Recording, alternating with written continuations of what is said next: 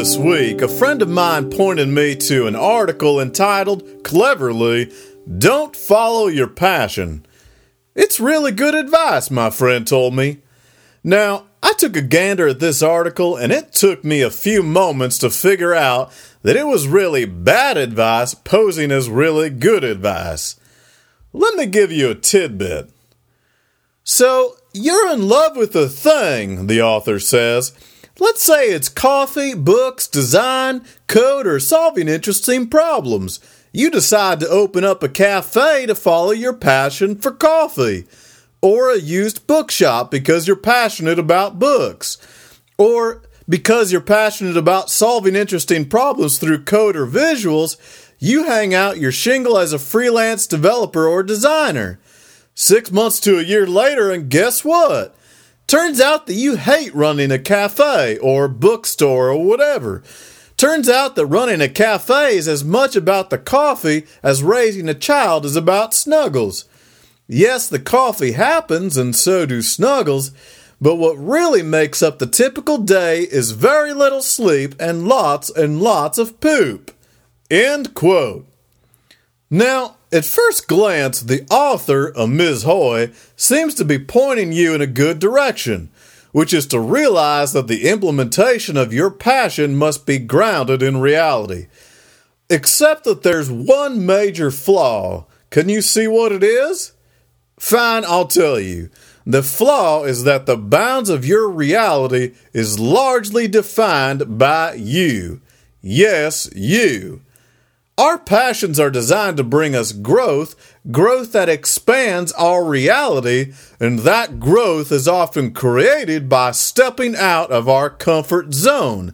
The comfort zone being the zone of our previous reality.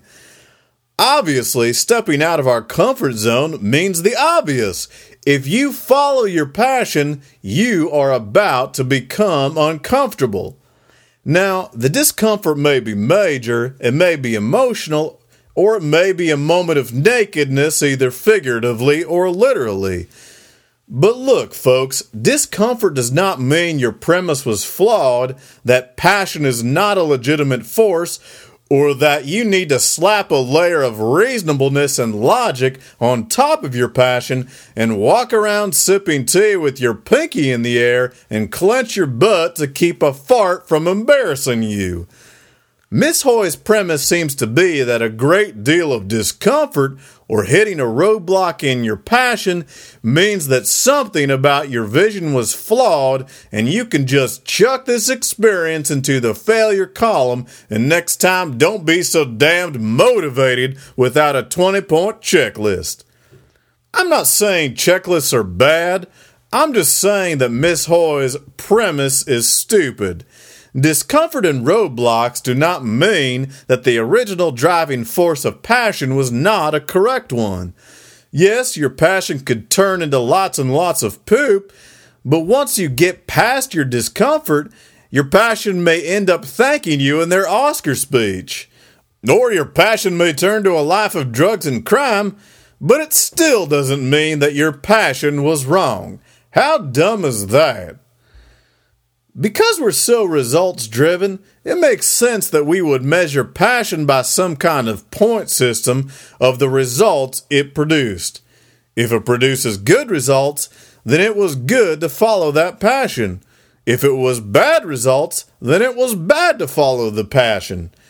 But that kind of approach has in it a lack of self awareness that is astounding. The reason to follow your passion has nothing more to do with the external end results than having a child has to do with making sure someone is around when you die and that they say nice things to you. A passion is an expression of a deep internal desire. And if your first attempt at following your passion slaps you on the face on your first date, well, try the redhead next time and then continue to do your passion like nobody's business. Sure, take the time to try to make your passion a reality, but don't choose your passion based solely on the reality you already know.